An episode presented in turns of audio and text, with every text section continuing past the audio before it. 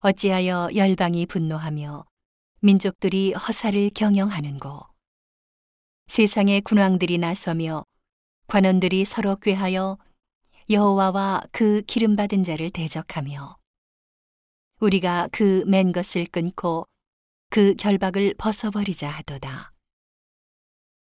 하늘에 계신 자가 웃으시며 주께서 저희를 비웃으시리로다.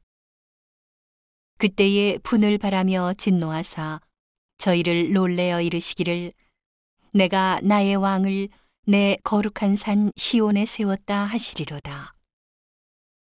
내가 영을 전하노라. 여호와께서 내게 이르시되 너는 내 아들이라. 오늘날 내가 너를 낳았도다.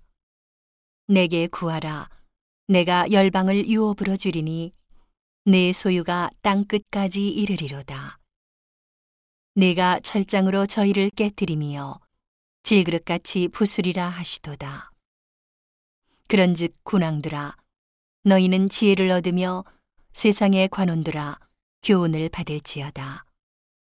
여호와를 경외함으로 섬기고 떨며 즐거워할지어다. 그 아들에게 입맞추라.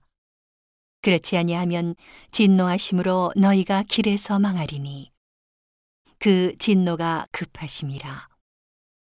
여호와를 의지하는 자는 다 복이 있도다.